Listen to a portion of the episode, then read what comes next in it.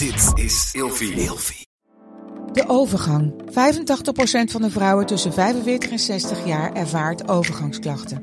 Klachten die kunnen leiden tot een verkeerde diagnose of langdurige arbeidsongeschiktheid. Wat kun je doen als je overgangsklachten ervaart? Hoe maak je dit bespreekbaar op je werk? En als jouw medewerker bij jou komt, wat kun je als werkgever dan doen? Sector Instituut Transport en Logistiek heeft een kennisplatform ontwikkeld waar jij terecht kunt voor tips en adviezen. Wil je hier meer over weten? Kijk dan eens op stl.nl/slash overgang. Waar ik de tijd vandaan haal om alles te doen wat ik doe? Nou, die tijd is er dus zelden. Een van de dingen waar ik wel oprecht heel veel tijd mee bespaar, is met de maaltijdboxen van HelloFresh. Elke week weer staat er een box voor de deur met daarin verse producten voor het avondeten van die week. Het scheelt me heel veel tijd, stress en gedoe en ik hoef elke week enkel te kiezen uit 30 wisselende recepten. Wil jij ook tijd winnen? Krijg tot wel 75 euro korting op de eerste drie boxen van HelloFresh met de code Hello Liefdes. Wat leuk dat je luistert naar de podcast Seks, Relaties en Liefdes. De plek waar ik in gesprek ga met mijn gasten over alle onderwerpen waar eigenlijk veel te weinig over gesproken wordt. Dus luister, geniet en laat je vooral inspireren. Welkom bij een nieuwe aflevering van Seks, Relaties en Liefdes. En vandaag met mij Milou Delen. Ja. Hi. Hi. Enigszins uh, gejetlagd en uh, een beetje overhaast hier. Ja, een beetje overhaast, een beetje jetlag. Ja. Maar ik ben blij dat ik er ben hoor. Hey, jij bent journalist en uh, auteur. En jij schrijft toch wel voornamelijk over, over vrouwen, vrouwelijkheid, seksualiteit. Ja. Waarom deze onderwerp? Um, ja, omdat ik uh, dat belangrijke onderwerpen vind. Ja, ja, nee, ja. zo kan het ook. Ja.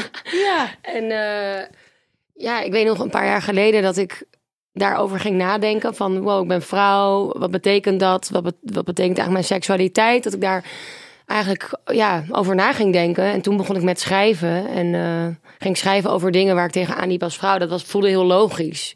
Ik had, het was niet een voorbedacht plan of zo. Van vanaf nu ga ik dat alleen maar doen. Maar ik, ik begon met een eerste stuk. En nu schrijf ik vier, vijf jaar of zo, denk ik. En nu, uh, nu is dat zo. Ja, en je hebt heel recent ook weer een boek uitgebracht. Ja. Super tof. Ja, dankjewel. Ja. Ben je daar, is het een beetje geworden wat je dacht dat het zou worden? Ja, ik ben er echt heel blij mee. Ja, hoe doen we het, heet het. En uh, ik ben heel blij met het boek. Heel blij met de reacties, hoe het wordt ontvangen met de media-aandacht. Ja, eigenlijk is het gewoon eh, beter dan, dan ik had verwacht nog. Ja? Ja. ja. Hey, en wat heb jij daar nou uit geleerd? Want dat boek, daar, uh, daarin ga je in gesprek met allemaal vrouwen. Ja. Um, de, en dan gaan zij ook vertellen over hun seksualiteit. Ja. Wat heb jij daar nou van geleerd?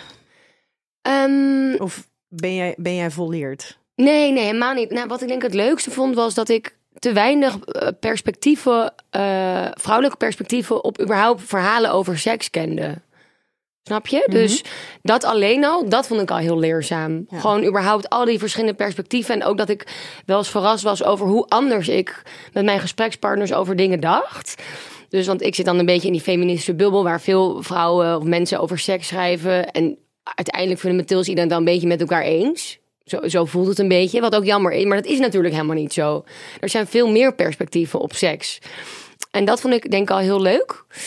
Um, en wat ik nog meer heb geleerd, ja, dat bevestigt al wel een beetje wat ik, waarom ik het boek wilde schrijven, maar hoe nodig het is en hoeveel schaamte er nog heerst rondom onderwerpen. En hoe, ja, ja, dat, dat eigenlijk. Dus eigenlijk van alles wat. Ja, maar dat vind ik inderdaad wel mooi. Wat je zegt dat je dus eigenlijk hebt geleerd dat er zoveel verschillende perspectieven zijn. Anders dan hoe jij daar eigenlijk al over dacht en waar jij mee in aanraking kwam. Want jij schrijft er heel veel over, maar je zit. Nou, wij hebben eerder een podcastaflevering uh, over feminisme uh, opgenomen. En daar ging dat inderdaad ook over, over die bubbel waar Ja. je dan heel erg in zit. Terwijl als je dus met mensen in gesprek gaat buiten die bubbel over eenzelfde onderwerp, nou, dan krijg je eens hele andere gesprekken. Precies, precies. En dat was een soort shock. Dat ik dacht, huh? Terwijl eigenlijk ook bizar dat dat zo'n shock is. Maar dat vond ik echt leerzaam.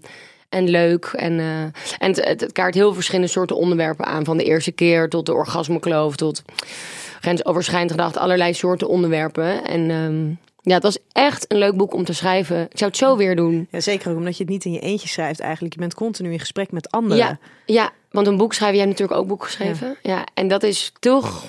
Ja, je zit gewoon heel van je eentje achter je laptop. En inderdaad wat jij zegt, het, het maakt het wel echt leuker dat ik dan ook nog die interviews had. Dat voelde iets minder als een eenzaam proces of zo. ja. Want het is boek schrijven eigenlijk gewoon. ja, dat is het gewoon. Ja, want eigenlijk helemaal niet leuk. Nee. Ik zou er vooral niet aan beginnen. Nee. Nee, eigenlijk is het, het schrijven zelf, dat was even door de zure appel heen bijten. Gek is dat, hè? Ja, Ja. terwijl je dat dan toch, ik zou het toch weer doen. Maar gewoon de missie en het gevoel en wat je eruit haalt, dat is voor mij belangrijker dan echt puur het schrijven. Ja, maar wat, jij- oké, ja.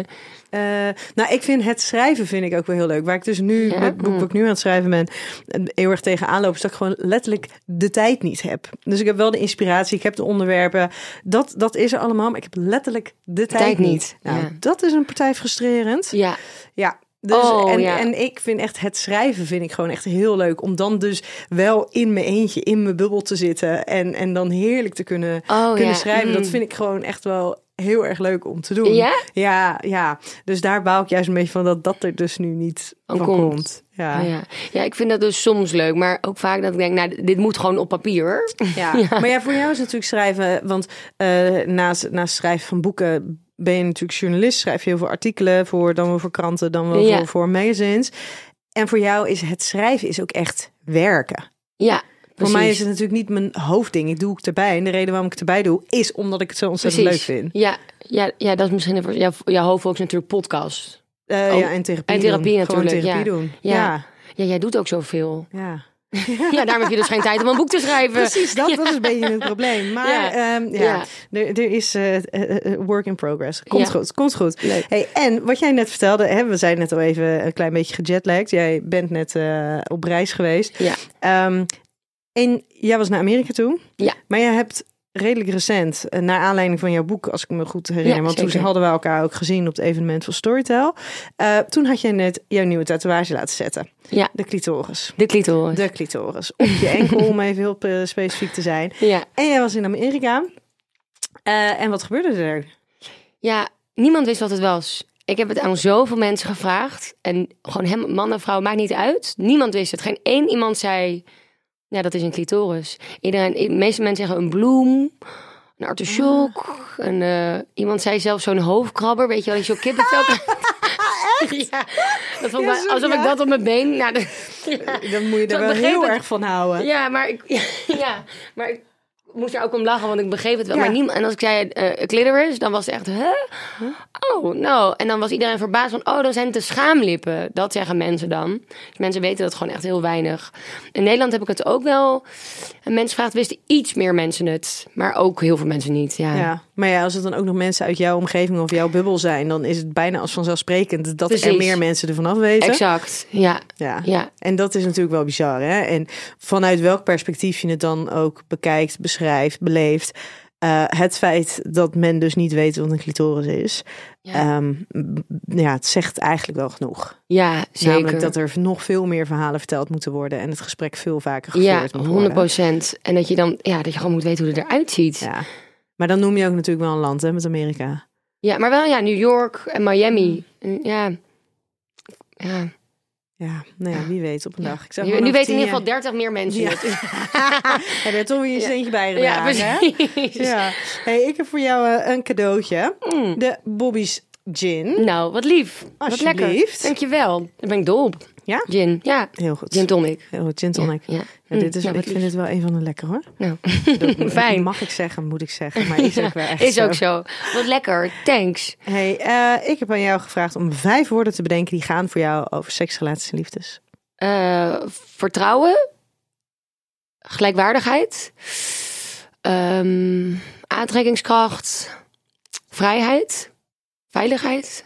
Maar vertrouwen, zei ik dat al? Ja, vertrouwen zei je al, maar Ja. vertrouwen en veiligheid kunnen wel iets heel anders, anders, zijn ja. natuurlijk.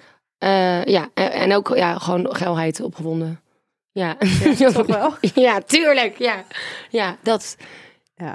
Ik weet nog niet of ik er heb genoemd, maar zoiets. Ja. Ja. Zijn het allemaal dingen die jij op dat moment, dit moment ook in je leven hebt? Ik heb nu een eh, vaste partner. Een man, Seb, heel leuk. Ook Sinds- alweer eventjes. Ja. Ja. ja, inderdaad. Sinds eh, bijna twee jaar geleden heb ik hem ontmoet. En dat zijn dingen die ik allemaal bij hem ervaar. Vertrouwen, veiligheid, gelijkwaardigheid. Ja, geilheid. Ja, Ja, en je zegt Ja. heel expliciet een mannelijke partner, want dat is niet bij jou als vanzelfsprekend dat het een mannelijke partner is. Nee, het was eigenlijk juist een verrassing dat het een mannelijke partner was. Ik heb vroeger wel vriendjes gehad en daarna op mijn 21ste dus tot, nou, gewoon toen drie, vier jaar lang eigenlijk voornamelijk met vrouwen. Wel seks met mannen, maar niet, niet gevoelens, zeg maar. En de- de- je hebt wel echt gedate met vrouwen, niet alleen seks, maar echt... Nee, ook mm, relatie, relaties. anderhalf jaar, nog een paar maanden relatie en dates. En toen dacht ik een beetje, ik, ik dacht niet dat ik lesbisch was, maar ik dacht ook, het maakte me niet uit als het wel zo was. Maar ik dacht, nee, want ik ben wel verliefd op mannen geweest en ik kan mannen nog wel geil vinden. Maar ik dacht, hè, ik vind gewoon geen mannen meer leuk. En, en toen, ja, of ik had daarvoor nog wel leuk met een leuke jongen gedate, maar gewoon mijn hoofdfocus was, was vrouwen. Ja. Ehm, dat waren de mensen waar ik verliefd op werd. En toen kwam Seb en toen dacht ik, ik ben verliefd op jou. ja, Ja. en hij op jou. En hij op mij. Ja. Ja, Heeft hij daar ooit moeite mee gehad dat, eh, nou ja, dat, je, dat je dus en op mannen en op vrouwen kan vallen? Ik denk het niet. Eh, of volgens mij niet. Of ik heb het wel eens gevraagd. Zegt hij nee joh, helemaal niet. Ik denk misschien, dat vul ik wel een beetje voor hem in. Maar toen we aan het daten waren... eh, toen waren we nog in de datefase. En toen had ik nog met een vrouw gezoend. En toen had ik dat... En we hadden afgesproken... Of nou ja, hadden nog niet dat afgesproken. Maar hij vond dat niet zo, niet zo heel leuk. En toen zei hij wel... Het voelde precies hetzelfde als, alsof je met een, als je met een man had gezoend. Snap je? Dat is eigenlijk wel goed. Ja, dat is juist heel goed. Ja. Hij zei van, dat wist ik niet. Want eh, volgens mij ben ik zijn eerste biseksuele partner, voor, voor zover ik weet. En toen dacht ik wel, ja, ja dat vond ik dus ook goed. Want, want er zijn vaak toch heteroman die zeggen... ja, als mijn vrouw met eh v- vrouwen zoent, dan... eh, Vind ik het wel prima. ja, Dat precies. voelt niet als een bedreiging. Nee, En precies. dan denk ik echt altijd van, nou, dat is echt super naïef. Ja. Überhaupt had je dat zo bedenkt. Precies, ja. Ja. En, bij, en toen ik dat zo eh, dus had gedaan, toen zei, zei hij wel zoiets. En dacht ik, nou, prima. Ja, Dus hij neemt dat even serieus nu, mannen en vrouwen, ja. Dus dat vind ik fijn. ja. Hey, en Ja. ehm, er zijn natuurlijk een heleboel mensen die, die hebben geen ervaring, zowel met eh, relaties met mannen als met vrouwen. Werkt het anders? Voelt het anders? Nee, echt helemaal niet. Nee, Nee? nee. Nee, wel hoe de buitenwereld je ziet. Want het is echt anders als je als een, als een lesbisch stel of als twee vrouwen dan. Nou ja, dingen zoals dat je wordt nagekeken of eh, eh, rare vragen aan je wordt gesteld. Of dat mensen heten dingen gaan vragen van mensen gewoon random in een crew van hun. Gewoon persoonlijke vragen. Terwijl bij mijn vriend heeft nog nooit iemand dat gedaan. Dus de, de buitenwereld ziet je anders, maar de relatie zelf, hoe dat werkt. Nou, ja, ik zou dan toch zeggen wel seks, maar dus, want dat is ook logisch. Maar de seks tussen mijn mannelijke bedpartners kon ook zo verschillen. En de seks tussen mijn vrouwelijke bedpartners ook heel erg. Dus Dat gaat niet zozeer over het verschil tussen mannen en vrouwen, maar meer gewoon over mensen. precies. Ja. En ik bedoel, ja, de, de handelingen zijn praktisch. Ik bedoel, dat is anders. Ja, ja. ja. Ja, Ja. als vanzelfsprekend. Ja. ja. Dus dat was, maar voor de rest, nee. Nee. Heb jij wel eens een relatie met een vrouw gehad? Nee, geen relatie Nee. met een vrouw gehad. Nee. Wel gesext of gezoend? Eh, wel, ja, wel, dat wel. Ja, Ja, ja. maar dat is. Ik, het- en, eh, ik, die vraag wilde ik je net te stellen. En als het te ver gaat, moet je het zeggen. nee, hoor. nee, dat Maar zou ik altijd zeggen. ja. met, als het dan zo verschil, verschillend is hè, tussen eh, met, seksen, dus inderdaad met mannen en vrouwen, dan in het. Ehm, dat weet ik niet. Ja, ik kan het echt met. eh, nee, dat weet ik niet. Zeg maar bij. Ja, want op zich zijn. Ja, ik, ik weet het niet. Nu vind ik het het lekkerst met Seb. Ja. Nu, maar toen, ik- toen ik met Emma, of ja, dus met mijn ex was, dacht ik echt niet. Ik wil nu een piemel voor penetratie. En daar heb je ook een voorbeelddeel dan voor. Dus in principe is dat dan weer toch weer een beetje hetzelfde. Ja. Ja, maar het gevoel, het idee, zeg maar, het, het, het genot wat dan bijvoorbeeld penetratie brengt bij de man, omdat hij daadwerkelijk zelf voelt met zijn eigen Ja. penis, is natuurlijk wel weer anders dan wanneer zij het met een voorbeelddeel doen. Ja. Oh ja, daar heb ik eigenlijk nog ineens over nagedacht. Of nou, misschien wel, maar niet, dat, dat kwam me geen eens in me op Nee. toen je de vraag stelde. Wel, over het algemeen weet ik gewoon dat vrouwen wel beter, beter kunnen vingeren en beffen. Ja, Dat is gewoon... dat mogen ook alle mannen horen. Ja, dat mogen alle mannen horen. ja. Ja. Nee, dat is wel echt... Dat is gewoon wel echt zo. Maar ook niet altijd natuurlijk. Maar dat was wel voor mij duidelijk van... Oh ja, bij vrouwen kom ik wel makkelijker en eerder klaar. Dus, en ik heb mannen dat... Ik heb mijn vriend dat we eerder een beetje moeten... Ja, moeten aangeven wat ik lekker vind. Bij vrouwen ook, maar bij... Toch, ja, bij mannen toch iets meer. Ja. Ja, Ja. Dat, dat, staat ook zo bekend, toch? Ja. Ja, ja, ja, Ja. absoluut. Net zo goed als dat eh, mannen gewoon beter kunnen aftrekken dan dat Precies. vrouwen dat kunnen. Ja, Ja, ja dus zo simpel dat- is het. En dat, ik denk dat het ook wel goed is om dat af en toe even gewoon te mogen benoemen. ja, In zeker. plaats van dat we allemaal denken dat we alles moeten kunnen. En, eh, Precies. Nee, dus dat, eh, ja. Ja, maar de verschillen, nee. Want nee. mensen denken, wat dacht jij dat er... Wat, Nou nee, maar ik kan me voorstellen dat je gewoon daar een persoonlijke voorkeur Ja. voor hebt. En je zit natuurlijk wel, ehm, want er- zijn natuurlijk heel veel mensen die de ervaring hebben eh, van zowel een mannelijke als vrouwelijke bedpartner. Maar als dan ook nog het hele relationele stuk erbij komt kijken, dan wordt de seks natuurlijk vaak al wat anders. Komen Ja. er andere gevoelens bij krijgen. Ik bedoel, als je een one-night stand hebt vanuit lust en opwinding, dan zal de seks ook alweer anders zijn dan wanneer je gewoon Precies. anderhalf jaar in een relatie zit. Ja, Dus ik kan me voorstellen dat je dan wel beter kan voelen of daar een verschil tussen zit. precies. hey, ik heb voor jou Ja. vijf kutkeuzes. Oh ja, Seksualiteit of intimiteit? we moeten kiezen welke ik li- liever wil. Ja, Eh, seksualiteit of... intimiteit. eh, eh, seksualiteit? Nee, maar ik weet niet, want het gaat toch ook samen? Ik weet niet, het kan samen... Ja, Ja, ja. het kan samen, maar in deze moet je kiezen. dat vind ik dus heel moeilijk. Een leven zonder intimiteit of een leven zonder seksualiteit? Dan toch? Nee, dan een leven zonder seksualiteit. Nee, maar dat... Nou, ik vind het een hele moeilijke vraag. ja, want ik zou niet kunnen zonder seks, maar ook niet zonder intimiteit. En seks met mijn vriend nu is ook intiem. Dus Ja, en stel je bent 30, 40 jaar verder. ik weet niet of dat anders zou zijn. Nee?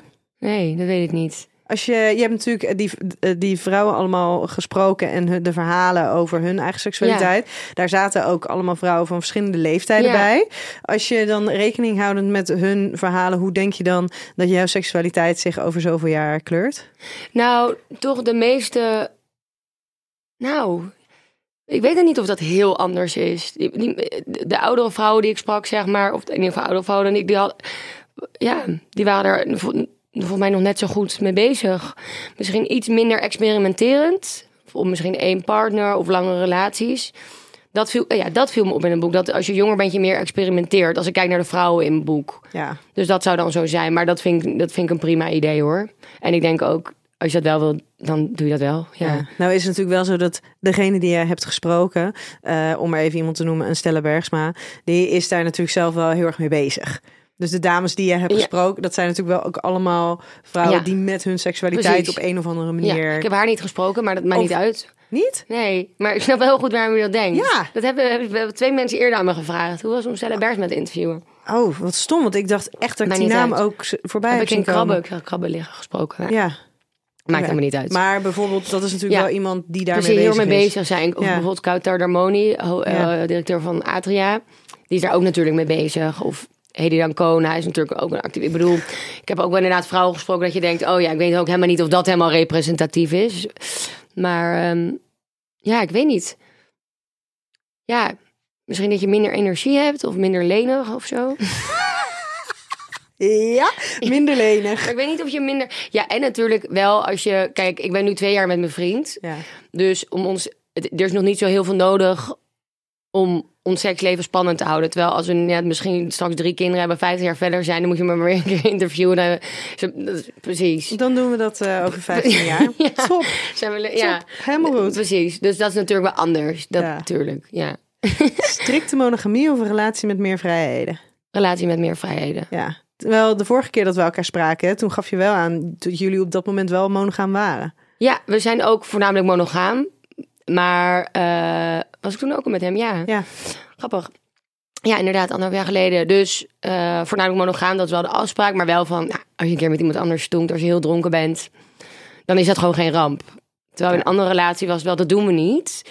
En dat, ja, en bij hem is dan, is er iets meer, eh, er is iets meer ruimte voor. En dat vind ik heel prettig, omdat ik denk dat ik, of hoop dat ik nog lang met hem samen ben. En nu is die behoefte nog niet zo heel groot. Maar stel over een paar jaar wel, dan kunnen we kijken wat er nog meer mogelijk is. Misschien blijven we wel gewoon waar we nu zijn. Maar ik weet gewoon dat ik met hem, dat daar wel meer ruimte voor kan komen of is om dat meer te ontdekken. Ja. Maar helemaal open, dat zie ik helemaal niet zitten. Maar zo'n beetje, niet, in ieder geval niet strikt monogaam. Waarom zie je helemaal open niet zitten? Ja, omdat ik denk ik, eh, ja, goede vraag. Ik denk dat ik seks, k- wel, k- k- zo van als je een keer met iemand naar bed gaat, dat zou ik nu wel een rot idee vinden. Maar ik denk dat ik seks en liefde wel kan scheiden. Maar als hij echt helemaal open met een andere vrouw zou gaan daten, dat zou ik denk ik wel lastig vinden. Ja, dat zou ik dan dat. Nee, dat kan me niet echt voorstellen. Maar wie weet. Maar nee, dat zou ik wel moeilijk vinden. Ja, dat is ook wel mooi. Ja. Zeker als je dan kijkt naar hoe jij dus met seksualiteit bezig bent. En we uh, eigenlijk telkens meer geluiden horen. Bijvoorbeeld van open relaties, van polyamorie. En, en hè, Ja. het, het, het zijn allemaal opties en het moeten maar allemaal mogelijkheden zijn. Dat voor sommige mensen is het dus ook gewoon geen optie. Dan kan je nog zo vrij zijn in je seksuele denken Ja. en, en daar geen, Precies. geen ongemak of geen gesprek voor uit de weg gaan. Maar dan nog mag jij die keuze maken van ja, Ja. maar ik wil wel gewoon monogaam zijn. Precies. Ja, precies. exact. Want het is inderdaad niet als, als je ermee bezig bent dat je ineens alles maar... Opengooid. Nee, helemaal niet. Nee. Nee. Dus eh, ja, grappig. ja. Geven of ontvangen in de seks? Nou, over het algemeen ontvangen. Maar ook geven. Ik wil gewoon dat het gelijkwaardig is. Maar ik heb juist heel vaak met bedpartners gehad dat het voornamelijk geven was. Voornaam, voornamelijk in niet-relaties, dus zeg maar. Dus in one-night stands of schaal, schals. En nu probeer ik steeds meer op mijn eigen genot en verlangens ook heel erg uit te spreken. En dat eigenlijk, ja, in mijn relaties is dat denk ik wel goed gelukt. Maar nu voor het eerst met mijn vriend, nu kan ik dat echt dat ik ook durf te zeggen, als hij bijvoorbeeld een paar keer eerder is klaargekomen, ik zeg, wow, hallo, orgasmekloof. En dan, Ja, gooi je die gewoon in de ja, zeg maar, is een beetje een grapje, maar dan is Ja. het wel duidelijk van, het kan, dus je kan ook humor hebben over dat soort ja, ja, dingen. ja, absoluut. Absoluut. En dat- Zolang de seks geen spannend ding is, kan je er humor in ja, hebben. precies. Dus tegen mijn vriend zeg ik dan, en dan maken we daar dus grapjes over. En soms natuurlijk wel een serieus gesprek, maar, maar met hem is het denk ik, ja, geven en ontvangen, ik denk toch wel, ja, gelijkwaardig. Dat je in- moet kiezen. En mijn feministische hart zegt ontvangen. ja, Ja, maar ik- geven. Ja, maar Ja. dat is natuurlijk, als we het dan hebben over dat feminisme, Ja. is het natuurlijk ook een misopvatting. Want jij kan ook gelijk. vanuit je feminisme, kan je Dat juist in je Je kracht helemaal staan en, en geven, omdat je dat ook lekker Ja. vindt. Je hebt helemaal gelijk. Ja, goed, goed, goed, goed punt. Ik kan niet, ja, allebei. Ja, ik moet kiezen. Ik ben hier heel slecht in deze vijf ja. Ja. Nou, nee. Want kijk, ik zou zeggen ontvangen, want ik wil dat de seks lekker...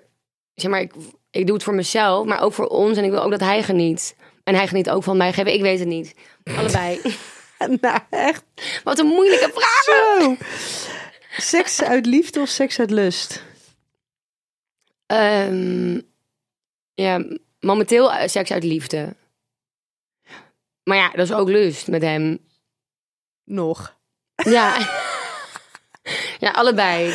Ja. Allebei hoor, met hem. Maar wat vind je lekkerder? Seks uit liefde of seks uit lust? Nou, de echte, echte geilheid. Weet je wel, dat je echt iemand wil bespringen. En dat is voor mij uit eh, lust. Dat, je, dat ik echt, dat, dat hij binnenkomt en dat ik hem echt. Maar dus ook, ja, maar even als het zo zwart-wit, dan. Dat is dan denk ik echt pure lust. Maar ja, dan voel ik ook heel veel liefde als we eenmaal seksen. Snap je? Mhm.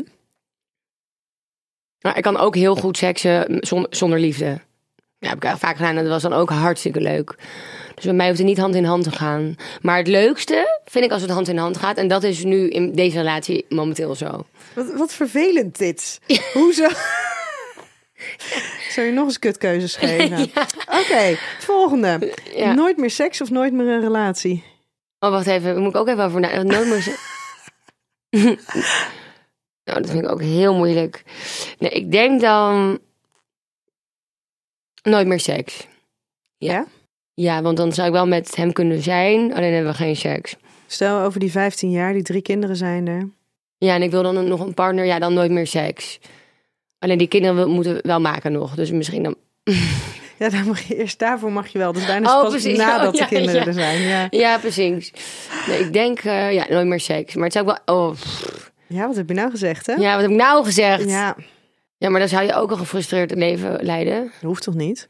Nou, ik heb nu wel bijvoorbeeld... Ik heb dan nu een maand geen seks gehad. Ja, want je wil dus weg, Ja, alleen. ja. Drieënhalf week dus naar New York. En dan... Of, eh, ja, nee. dan- En dan heb ik toch wel echt wel heel veel zin in seks. En het idee dat ik dat dan nooit meer kan hebben... Ja, Maar ja, dan heb je natuurlijk ook dat de afstand er is en je kan elkaar niet zien, maar je mist elkaar misschien wel, dus je verlangt daarin wel naar elkaar. ja, ja, Weet je, dus dan is wel die, die, die prikkeling, die, die is daar wel. ja, Dat is natuurlijk anders dan dat je gewoon samen in een huis woont. ja, precies. En de mogelijkheid is er. Ja, precies. Maar- Prikkeling is er niet. ja, ja, ja. Nou, ik weet het eigenlijk niet. Ehm, ik denk dat ze voor mij wel een aantal makkelijker zijn.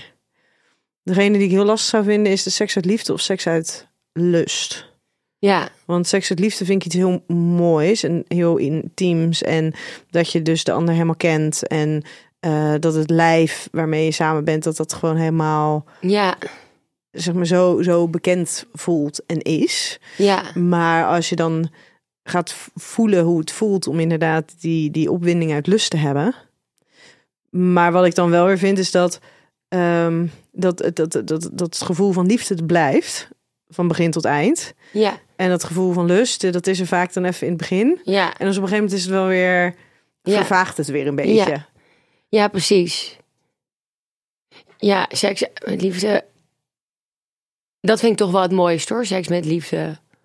Als ik dan naar, of naar iemand of naar van wie- iemand van wie ik hou, dan kijk tijdens seks, dat is dan zo intiem. Terwijl bij one night stand dan is het meer gauw. En dat, ja, ja, Ja, maar ja, dan is Ja. het dus soms ook wel weer lastig. Hoe kan je dat hele intieme verenigen met het hele geile en het Ja. opwindende? En denk jij dat ehm, je echt die extreme lust, echt die, die extreme geilheid, van dat we elkaar willen bespringen, dat je dat lang kan volhouden? Ja, die vind ik heel lastig. Ja, Ja, want over het algemeen is dat, nou ja, is dat niet zo. En er zijn natuurlijk mensen die elkaar heel erg vinden op, op het gebied van seks. En als je dan kijkt naar allround hoe de relatie eruit ziet, is die seks gewoon hun verbindende factor. ja, Maar dan zijn er vaak een heleboel andere elementen waar, waar het gewoon minder lekker loopt. Dus ja, dan is er een, een, een hele fijne, passievolle seksuele relatie die jarenlang ehm, blijft bestaan. ja, Maar dan zie je toch vaak, als het gaat over juist over die intimiteit, over kwetsbaarheid, over communicatie, Ja. over samen verantwoordelijkheden opbouwen, dat, dat het daar dus veel minder gaat. ja, dat is ook, dat wil je ook niet. Dus wat, ja, Ja, wat dus wil- wat ja. wil je dan? En dan kom je natuurlijk ook een beetje op dat stukje van hè, waar, waar Esther Perel eh, eh, mee, een beetje mee is gekomen, is van eh, hoe kan je blijven verlangen naar iets wat je al hebt? Ja, En dat echte verlangen. ja, Weet je, iets waar, waar, denk ik heel veel mensen ook echt naar verlangen. Om dat echte verlangen te blijven voelen. ja, ja. Maar dat dat wel gewoon, dat dat echt wel hard werken is. En ook een beetje kunstmatig vervolgens in stand gehouden moet worden. ja. Terwijl in het begin gaat het gewoon meestal vanzelf. Ja, Ja, ja. En het lijkt vanzelf te gaan. Maar dat gebeurt natuurlijk van alles in, in stofjes, hormonen. eh, ja, Hoe je met de ander bezig bent. eh, de, de- ja, het verliefd zijn. Dat doet van alles met je. Ja. Dat is echt zo'n chemische reactie. ja. Ehm, dus, dus dan is het veel makkelijker. Ik heb ook wel eens inderdaad tegen, met, een, met een partner dat we dan zo grapten. Wow, dat we het eerste half jaar, misschien zelfs een jaar, maar in ieder geval het eerste half jaar meer seks hadden dan dat we praten. Gewoon alleen maar Ja. seksen. Ja. En dat, ja, dat nam ook af. Alleen het verraderlijke is dat dat dus vaak dan wel je referentiekader wordt. Voor heel veel mensen. Ja, Van ja, maar eh, het, het, het, het is niet meer zoals in het begin. Dat klopt, maar heel weinig dingen zijn nog zoals dat ze in het begin waren. En je kan echt wel met een boel dingen heel actief aan de slag en er aandacht voor hebben en je het bewust van zijn. Maar dat zijn dus wel een soort van rationele beslissingen die je daarin Ja. neemt. Niet gedreven door lust en door passie, maar rationele beslissingen.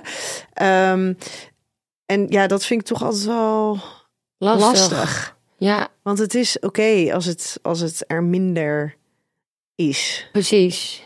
Ik denk ook dat ik dat oké zou vinden. Als het er maar wel nog wel is. Ja.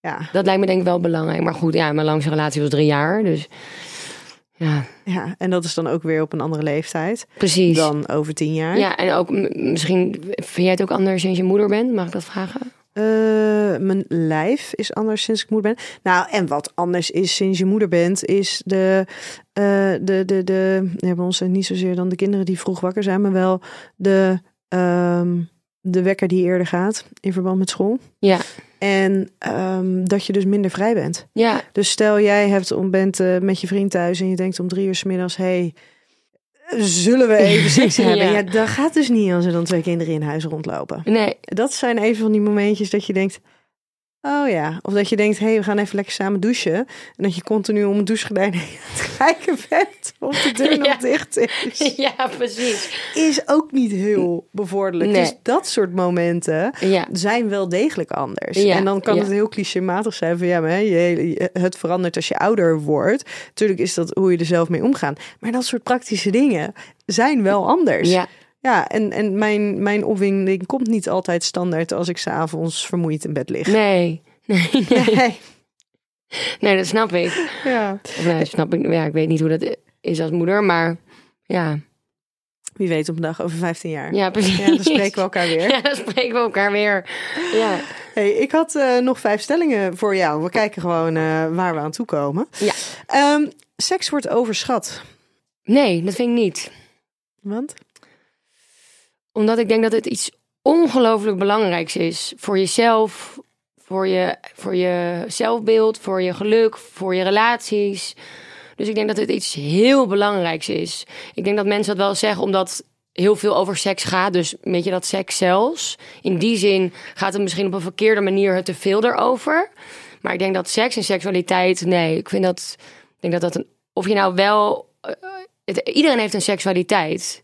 Dus nee, ik vind het niet overschat. Nee, maar jij zei net iets heel belangrijks. Want de manier waar het gaat overal, of het gaat op heel veel plekken gaat het over seks. Maar de manier waarop het over seks gaat, dat is wel eentje waarvan ik denk, ja, dat is zeker niet altijd bevorderlijk. Nee, precies. Dus als je het dan hebt over seks kan heel mooi. Eh, en, en kan heel mooi zijn, is heel belangrijk. Dan gaat het er wel om dat het om, het goede gesprek over seks gaat. Precies. En dat gesprek hebben we te, wei- weinig. Daar maak je denk ik ook onder andere deze podcast. Jitke Reininga zegt inderdaad in mijn boek van dat ze vindt dat de wereld te veel over seks gaat. Maar en dan noemt ze volgens mij als voorbeeld dat inderdaad dat je dan blote vrouwen die een wasmiddel verkopen, dat dat geseksualiseerd is. Ja, dat snap ik. Maar dat is niet het, wat ik bedoel met inderdaad de gesprekken die wij hier nu hebben, die er te weinig over gaan. Ja, de echte De gesprekken. echte gesprekken en de echte kwetsbaarheid en de onzekerheid en plezier. En ja, Doordat er telkens nadruk wordt gelegd op vrouwelijke seksualiteit, blijven er verschillen bestaan tussen mannen en vrouwen. Hmm, ik vind dat we ons wel echt moeten focussen op vrouwelijke seksualiteit, omdat we daar misschien minder over weten. Maar ik zou niet zo snel de verschillen benadrukken, want ik vind niet per se dat die er heel erg zijn. Een beetje. Maar, maar ik vind wel, bijvoorbeeld, ik in mijn boek focus ik wel voornamelijk op vrouwen. Het gaat ook veel over mannen. Maar, en dat doe ik omdat ik vind dat daar dus meer verhalen over moeten komen. Ja, want daar begon jij net over. Van dat jij dus. nou ja, dat, je, dat je dus merkte dat je eigenlijk heel weinig verha- verhalen kennen vanuit vrouwelijk perspectief over seksualiteit. Maar ken jij die dan wel vanuit mannelijk perspectief? Echte, oprechte verhalen over seksualiteit. Misschien ook niet veel, maar wel de dingen die ik heb gelezen in boeken, in films, in porno. Dat is Ja, toch zijn dat echt oprechte? Nee, precies. Nee. Nee, precies. Maar dat zijn wel. Dat is het enige beeld wat ik heb meegekregen. Maar ik denk ook dat er eh, voor mannen nog eh, veel. eh, dat het ook nog brood nodig is hoor. Zeker, 100% Ja. Maar, ik, maar eh, over die verschillen, ik zou niet zo snel zeggen. Vrouwen zijn zus en mannen zijn zo. In die, in, op, op die manier de verschillen benadrukken. Dat En ik. toch is dat wel heel veel wat er gebeurt. Precies. En daar, om door dat telkens te zeggen, denken we dat we helemaal heel anders zijn. Dat heerst, ik denk, die stereotype ideeën over hoe mannen en vrouwen zijn. Dat van, oh, mannen zijn, nou, je, je kent het al, maar jagers en willen dit en willen veel vaker en willen. Door dat te benadrukken, dan reproduceer je telkens dat verhaal, wat misschien niet klopt. En dan krijg je dus die gesprekken over seks, wat die juist eigenlijk helemaal niet de juiste gesprekken zijn. Precies, precies. En dat gebeurt echt nog echt heel veel. Dus daar, daar is ook nog werk aan de winkel. Ja. Ja. Ja. Vrouwen zijn verantwoordelijk voor de verandering van de vrouwelijke seksualiteit. Nee, niet verantwoordelijk. Alle, ja, nee. Maar ik denk dat we. Ik denk wel eh, dat voornamelijk vrouwen die verantwoordelijkheid voelen. En dat het daarom de verandering teweeg brengen. Want ik ken niet heel veel mannen die met dit onderwerp bezig zijn. Terwijl vrouwen ken ik wel best, best wat, in ieder geval. Maar uiteindelijk moet je het toch samen doen. Ja, zo'n cliché. Maar in, het, in mijn boek eindigt het ook met... dan vraag ik hoe... eh, de laatste vraag is van... hoe zorgen we nou voor verandering? En toch zeggen al die vrouwen... of bijna alle vrouwen... ja, we hebben toch wel echt die mannen nodig. Want wij weten het wel. Of zeg maar, wij... Dat vraag ik me dus af. Ja, maar die vrouw uit het boek wisten bijvoorbeeld wel... hoe ze zichzelf moest laten klaarkomen. Grotendeels. En eh, op, bijvoorbeeld over grensoverschrijdend gedrag. En heel veel dingen... Vrouwen weten helemaal niet alles, maar hadden zij wel een antwoord op. Terwijl ik denk dat mannen dat daarin moeten mee emanciperen. Anders komen we er niet. Dus Ja. eigenlijk vind ik ook dat mijn boek. Ik dacht eigenlijk, oh, dat is echt voor vrouwen, meer verhalen voor vrouwen. Het is ook, ook voor vrouwen bedoeld. Maar ik denk juist eigenlijk dat mannen moeten lezen. Dat dat nog meer, misschien nog wel meer verschil zou maken. Ja. Maar denk je dan eh, dat het, ehm, weet je, want mannen, die, die, er is, eh, waarvan ik weet, ongeveer één ehm, zelfhulpboek over seksualiteit eh, geschreven over seks.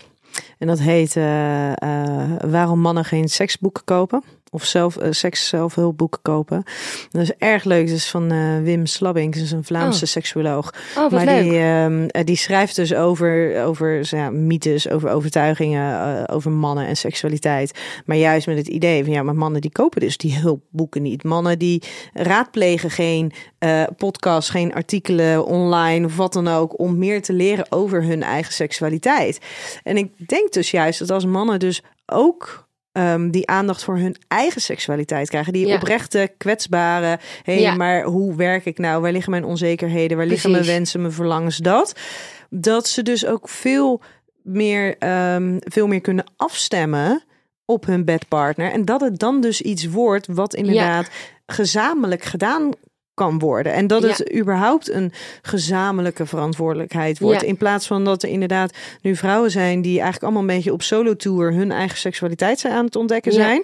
En die komen dan vervolgens in de slaapkamer weer bij over het algemeen een, een mannelijke bedpartner terecht. Die alsnog niet weet wat ze ermee aan moeten. Niet met hun eigen seksualiteit. Ze weten niet wat ze moeten doen met hun partner. Dus ik vind dat zo ingewikkeld. Ja. En dan daarin vind ik het dus juist ook wel interessant. Het gesprek van ja, maar weet je, volgens mij moeten we die mannen. ehm, ja, we, we, we hebben ze nodig. Maar ten eerste moeten mannen, vrouwen, even excuses voor het hele binaire. Maar ehm, die moeten dat ook daarin hun eigen verantwoordelijkheid ja, eh, pakken. Om vervolgens dat mee te kunnen nemen naar die slaapkamer. ja. En daar ervaringen uit te wisselen. Waardoor je dus veel meer open kan staan voor de ervaringen van anderen en het leerproces. ja. En dat het dan pas veel meer kan gaan groeien. Precies. Maar ik denk dus dat inderdaad vrouwen daar al heel erg mee bezig zijn en mannen nog Niet? niet. Die zijn echt wat dat betreft, de- de- staan zij echt 10-0 achter hoor. Ja, ja, Als jij het hebt over van goh, ik ga eh, even. Nou ja, je had zo'n artikel had je geschreven over eh eh, tepelstimulatie. oh ja. Ja, ja toch? Ja? Ja, heb jij toch voor Ja, gesproken? daar heb je ja, mij ja, voor precies. gesproken, Ja. ja. Weet je, maar zoiets, dat jij Ja. daarmee bezig kan zijn. Dat je dat dan, dan verschillende dingen gaat proberen om te kijken... hé, hey, wat doet het nou met mijn lijf? Hoeveel mannen ken jij die gewoon eens eventjes allerlei dingen, producten bestellen... en dan dat bij hunzelf gaan proberen van... goh, hoe reageer ik hierop? Ja, ook echt Of- inderdaad niet. Of workshops volgen, eh, dingen lezen. Dat, dat gebeurt eigenlijk niet. Maar die speeltjes, die hebben natuurlijk vrouwen ook meer nodig omdat ze minder klaarkomen, toch? Dus Ja, maar is dan het doel van seks alleen maar klaarkomen? nee, maar onder andere. Ja, maar dat is, ik denk dat het doel niet per se seks eh, klaarkomen hoeft te zijn, maar gewoon opgewonden zijn. Ja. En als je dus Ja. echt oprecht opgewonden bent, dan kan dat klaarkomen een cadeautje zijn. Ja, Maar dan moet je dus veel meer gaan kijken, oké, maar wat is nou, wat zijn nou de middelen om dat doel, om echt, echt opgewonden Ja. te zijn, te bereiken? ja, In plaats van naar dat orgasme te gaan kijken. precies. Ja, het gesprek is natuurlijk veel breder dan het orgasme. Ja, maar ik denk ook dat er heel veel te winnen valt voor mannen. En als die daarin dus ook hun ding gaan doen, eh, moet dat ook. Maar hoe gaan die mannen dat dan doen? Ja, Ja. dat is een hele goede vraag. Maar dat is waarschijnlijk hetzelfde. eh, zoals dat we dat eh, zoveel jaar geleden eh, met vrouwelijke seksualiteit zijn gaan doen. Het idee is, ik weet even niet of ik dat mag vertellen, maar in ieder geval het plan, wat mijn plan is, is om, ik heb dus hoe doen we het geschreven. Ja. Vrouw uh, geïnterviewd en nu is het doel om hoe doen zij het en dan 14 mannen te interviewen. Leuk. Ja, het gaat nog niet 100% door, dus misschien vind ik mijn uitgeverij dit niet. maar ik heb Anders niet... is het een hele goede teaser. Ja, ja, precies. Maar in ieder geval, dat is, als zij enthousiast zijn, dan lijkt me dat heel leuk. En Ja. dat komt eigenlijk omdat wat ik net vertelde, dat toen, en dan, dat zijn dan die kwetsbare verhalen en die eerlijke verhalen ook. En ook omdat ik dus aan die vrouwen vroeg, hoe brengen we verandering teweeg? En eigenlijk zijn er ook een aantal vrouwen uit het boek, gaan met mannen praten. eh, vragen ook naar man, verhalen over mannen. En toen dacht ik, hmm. Dus ik hoop dat dat eh, doorgaat. Ja, ik ben ook benieuwd of mannen minder snel zouden willen meedoen. Eh, vanuit Omdat ze dus zich dat, het, ja, ja. kwetsbaar durven zij zich ja. zo kwetsbaar op te stellen. Ja, En op het moment dat je dan weer mannen gaat spreken die daar minder moeite mee hebben, is dat dan weer representatief voor eh, de grotere groep. Precies. Ja. Ja. Want als je dan bijvoorbeeld met iemand spreekt van emancipator, ja, die zitten natuurlijk heel erg in die emancipatie van mannen. Dus die, die zijn dan Ja. ongetwijfeld bereid om het gesprek te voeren. Ja. Wat heel goed is om te lezen. Maar het is wel een hele select- selectieve groep eigenlijk die daar op die manier al mee bezig is. Bij hoe doen we dat? Dat ik ook meer vrouwen die er wel al een beetje mee bezig waren, maar ook een paar die helemaal niet erover praten. En dat maakt het boek juist, denk ik, sterk. Van. Dat er ook een paar vrouwen die nooit over seks praten, maar dat ik eigenlijk gewoon een soort van geluk mee. Dus dat moet ik ook met een man hebben. Ja, ja. Nou, ik ben benieuwd. Ik ben benieuwd. Ik zou, eh, ik zou er gewoon voor vechten. Dit eh, moet er komen. Ja, hè? ja. Leuk. Ehm, nou ja, de volgende die sluit daar dan toch wel een beetje mee, mee aan. Maar ik ben dus eh, eigenlijk wel benieuwd wat je hierop zegt. Vrouwen zijn veel meer in contact met hun seksualiteit dan mannen. Naar aanleiding van wat we hier nu net hebben besproken. Nee, ik denk toch dat vrouwen minder in contact staan ermee. Ja. Ja, ik denk het toch. Als ik kijk naar hoeveel vriendinnen, dus nou, dat gaat wel over klaarkomen, maar ook eh, niet weten hoe ze goed opgewonden worden of pijn hebben. Of ik hoor dan wel toch dat vrouwen tegen meer dingen aanlopen dan mannen. Over generaliseren natuurlijk. Dus ik denk dat vrouwen dan toch minder in contact ermee staan. Ja, Ja. Maar ehm, op basis van wat we net hebben gezegd, denk je dat er wel iets voor te zeggen is dat je zegt van ja, maar de, mannen hebben echt nog wel, echt nog wel wat te winnen. honderdduizend Want, procent. Ja, maar dat is, Ja. zeg maar, dat, is, Ja. oh, dat is misschien in deze wel mooi. Want als jij inderdaad zegt over, over nou ja, het, het orgasme en hoeveel vrouwen daar moeite mee hebben.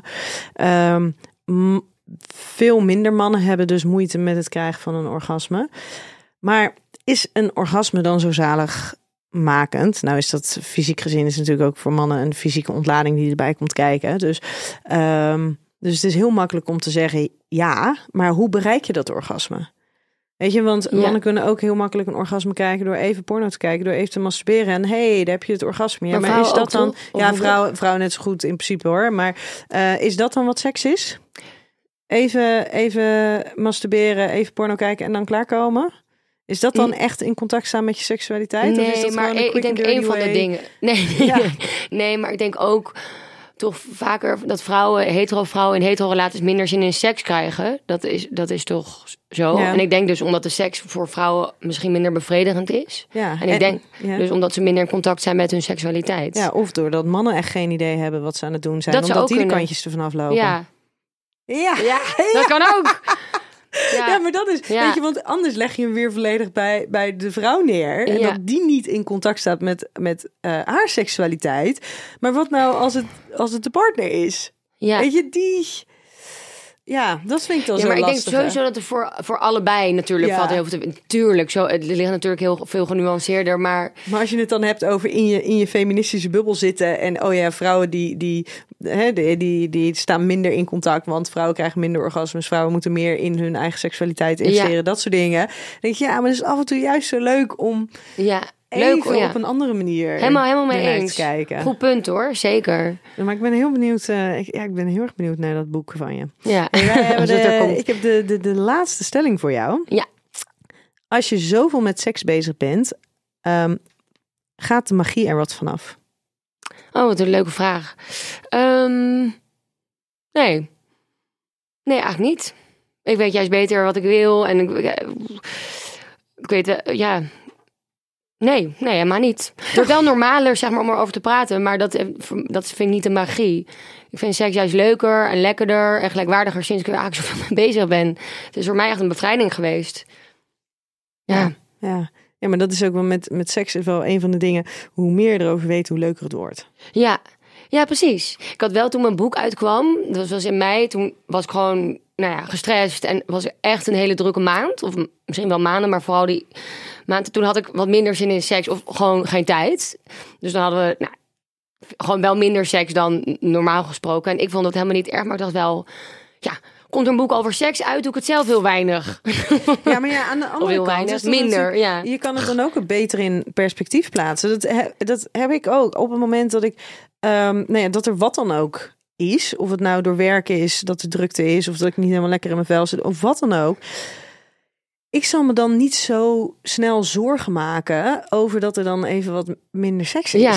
Voor mij is het heel makkelijk om dat dus, en misschien dus soms ook wel een beetje te makkelijk. Ehm, om dingen dan in perspectief te Ja. plaatsen. Dat ik zeg, ja, dat ik echt zoiets van, ja, hallo, ja. Weet je, maar ik heb nu gewoon mijn slaap hard nodig. Dus ja, het is niet zo gek Ja. dat ik nu gewoon net even ervoor kies om net even eerder te gaan slapen. Maar goed, dat is natuurlijk ook wel een beetje valkuil. Ja, maar ik maakte me ook... eh, mijn partner zei dan... Die, die maakte zich voor mij iets meer zorgen over. Terwijl Ik zei, "Lie- liefje, even drie weken even wat minder dan eerst. Ik, maar ik denk gewoon, ja, dat kan. En daarna gaat het... Ik maakte me ook geen zorgen, hoor. Maar toch dacht, ging dat wel even door me, door me heen. Van, ja, jij zou dat ook hebben in jouw werk. Totdat mensen dan verwachten dat je altijd een soort sekspoes bent, of niet? Ja. Maar ja, ik, ik ben zoveel met seks bezig. Ja. Dan, dan, voor mij gaat soms magie er wel een beetje vanaf. Ja? Ja, Ja. omdat je natuurlijk, ik zit natuurlijk wel op een. Voor jou gaat het heel veel ook over het onderzoeken ervan en dingen proberen en, en kijken ehm, over, heel erg over wensen en behoeften. En jij gebruikt jezelf daar ook, zeg maar, soort van als voorwerp in. Ja. En dat is voor mij natuurlijk anders. Ik ben altijd met de seksualiteit van anderen bezig. Ja, precies. Dat is er ook een verschil in Ja. zitten. Ja, dat ik af en toe denk, oh, ik zou wat meer met mijn eigen, Eigen- bewust met mijn eigen seksualiteit Ja. bezig moeten gaan. Interessant. Ja. Ja. Ja. Hey, eh, dankjewel dat je hier wilde zijn. We, Ja. gaan, hem, eh, we gaan hem afronden. Alsjeblieft. En jou, dankjewel. ik eh, ben heel benieuwd naar jouw boek over mannen. Ja, ik hoop dat het er komt. Ik hoop het ook. Ik hoop het ook. Ja, En leuk. ik hoop dat wij in de toekomst elkaar nog vaker ik gaan ook. spreken. Ik ben ook benieuwd naar jouw boek. Ja, ik ook. Ja. Ja, Nog heel even wachten. ja. even geduld. Ja, bijna. Ja, Hey, dankjewel. ja, ja ook dank. En lieve leuk. luisteraar, tot volgende week bij een nieuwe Seks, Relaties en Liefdes.